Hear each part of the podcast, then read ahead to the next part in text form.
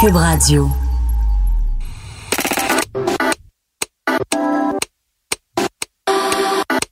Yo, c'est Saoud. Vous êtes sur On parle d'argent, OPA pour les intimes, le podcast de porte-monnaie.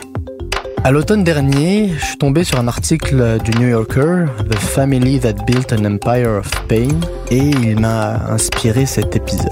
On parle d'argent, mais on parle d'opioïdes.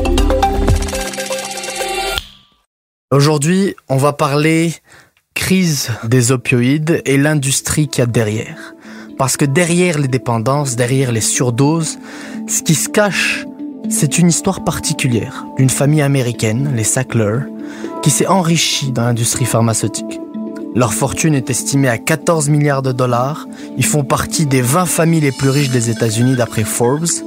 Et leur entreprise, Purdue Pharma, fait près de 3 milliards de dollars en chiffre d'affaires chaque année grâce à un petit produit, une petite pilule, l'oxycontine, qui est un opioïde puissant, qui depuis sa commercialisation a rapporté 35 milliards de dollars.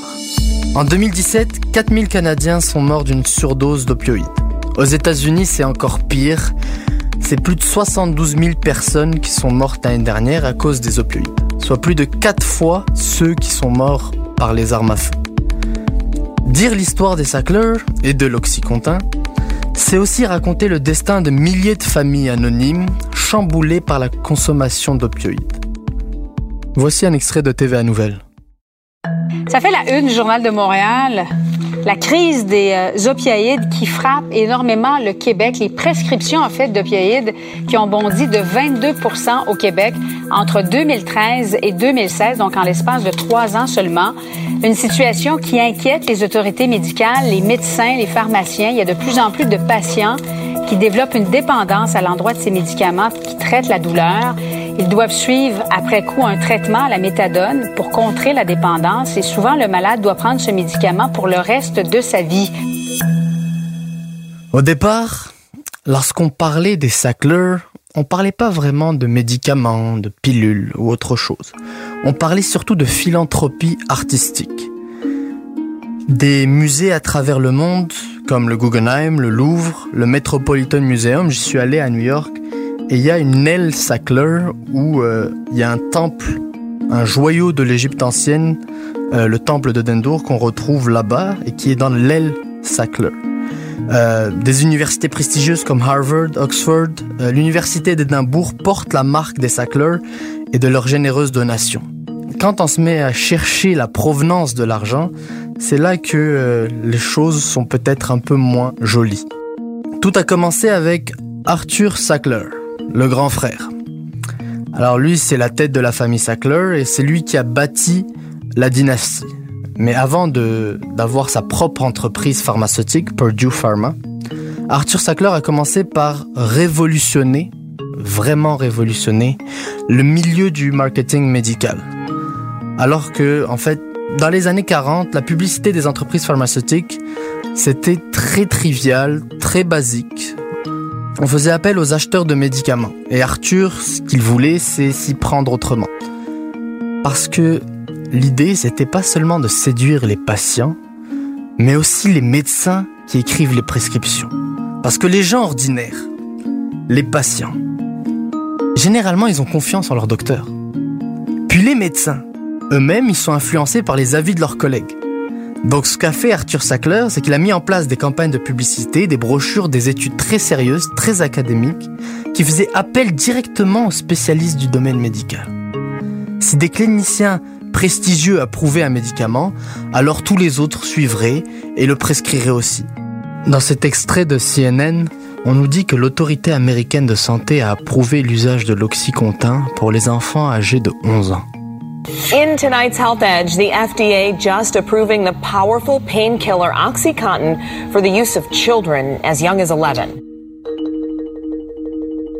Sackler est devenu riche en faisant la promotion du Valium. On connaît tous le Valium parce que dans les séries américaines, à peu près toutes les personnes qui sont dépressives, ce qu'ils font, c'est qu'ils prennent du Valium.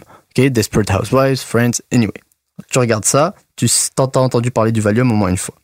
Ce qu'a fait Arthur, en fait, c'est qu'il a promu l'usage du Valium non seulement pour les gens qui sont qui ont de l'anxiété, mais aussi pour ceux qui n'en ont pas. En fait, c'était tellement répandu que euh, bah, il a fait fortune. En 52, avec ses deux frères, Mortimer et Raymond, ils ont acheté une petite entreprise qui s'appelle Purdue Frederick, qui est plus tard devenue Purdue Pharma, et qui est euh, l'entreprise dont on parle aujourd'hui. Et avec ça, ils ont commencé à produire des médicaments. Pendant les années 80, soit à peu près 30 ans après euh, qu'ils aient, aient acheté leur entreprise, Purdue Pharma a cherché à produire un médicament à base d'oxycodone. L'oxycodone, c'est un opioïde qui est deux fois plus puissant que la morphine. Ce sera l'oxycontine. Ça, ça va être leur produit phare, là, leur star parmi tous les produits qu'ils ont. C'est un peu comme les Air Jordan pour Nike. C'est un peu comme l'iPhone pour Apple. Mais c'est des médicaments et des pilules pour les gens qui ont des problèmes de santé. Americans take 80% of the world's painkillers. 80%. Dans les années 90, des médecins renommés, payés par Purdue Pharma, ont fait la promotion des opioïdes. Donc pour eux, les opioïdes, il n'y avait pas beaucoup d'effets secondaires. C'était comme des cadeaux de la nature pour gérer la, souffrance euh, des gens. Et ceux qui s'opposaient à ce discours étaient accusés d'opiophobie.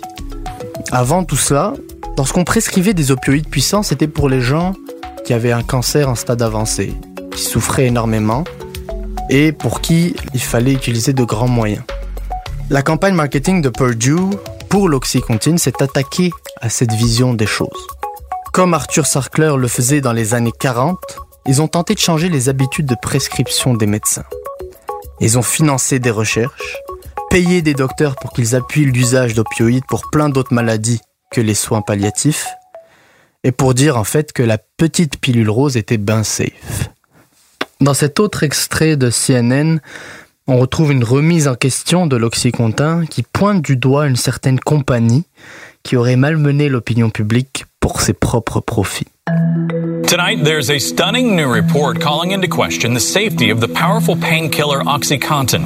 That report indicates one of the companies behind OxyContin has misled the public in search of bigger profits. En octobre 2016, lors d'une session à la Chambre des communes, un docteur David Gerling, qui est chef de division de pharmacologie clinique et de toxicologie à Toronto, dit que dans les années 90, des personnes à la solde de ces compagnies, dont Purdue, ont enseigné à des étudiants en médecine pendant des années sans dévoiler leur conflit d'intérêts, et ils ont exagéré l'utilité de ces médicaments. Ils voulaient élargir en fait, si on parle business, ils voulaient élargir la distribution. La niche des cancers, des mourants, ce n'était pas assez pour eux. Cinq ans après son introduction sur le marché, l'Oxycontin générait déjà un milliard de dollars par an.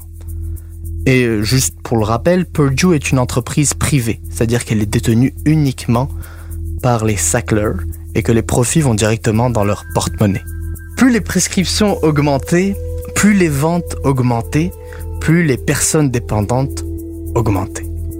Les gens ont commencé à broyer la pilule pour la sniffer ou se l'injecter comme une drogue, et quand il n'y en avait plus, que ça devenait trop cher, qu'ils n'avaient plus accès aux médicaments, ils se tournaient vers le marché noir, notamment vers l'héroïne. C'est comme ça que la crise a commencé. Aujourd'hui, aux États-Unis, près de 2 millions de personnes souffrent d'une addiction aux opioïdes. Voici un extrait de CNN qui va nous en dire plus.